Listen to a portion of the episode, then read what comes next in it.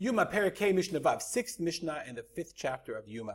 So now we're continuing with uh, with the Kohen Gadol's uh, um, uh, doing the kapara on the mizbeach.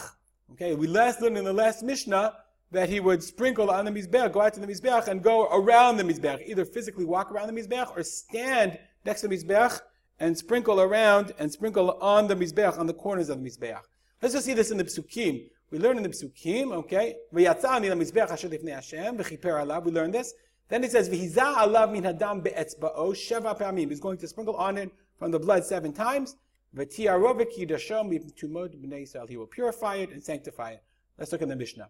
Hiza al taharosh mizbeach. Now we'll sprinkle on the taharosh mizbeach. This means the tahor, the, the purity, the essence, the essence of the mizbeach, sheva pa'amim, seven times. Ushirei hadam ayashofech al yesod ma'aravi shamizbeach. And the rest of the blood is going to pour on the western foundation of the outer mizbeach. And when they would do korbanot and they would have leftover blood from the mizbeach, from korbanot, from sacrifices that were offered on the mizbeach hachitzon, on the outer mizbeach, he would pour it on the yesod adromi. Let's look, what is in the word of this talking about? So we go to our chart, okay, we'll see, let's go to the mizbeach we see that there are two holes. Okay, one is on the, remember, this is the western side, and one is on the southern side. There were two holes.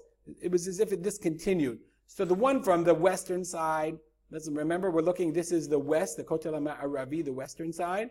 The one on the western side, he would pour from the from the Kodesh, from the from the sacrifices from inside the the the Heichal. Whereas the one on the the one on the southern side, that's south. Remember, we're looking from above. That's they would pour from the. That's what they would pour from the from the sacrifices, the leftover blood that was offered on the outside mizbeach. That's what it means. Okay, Both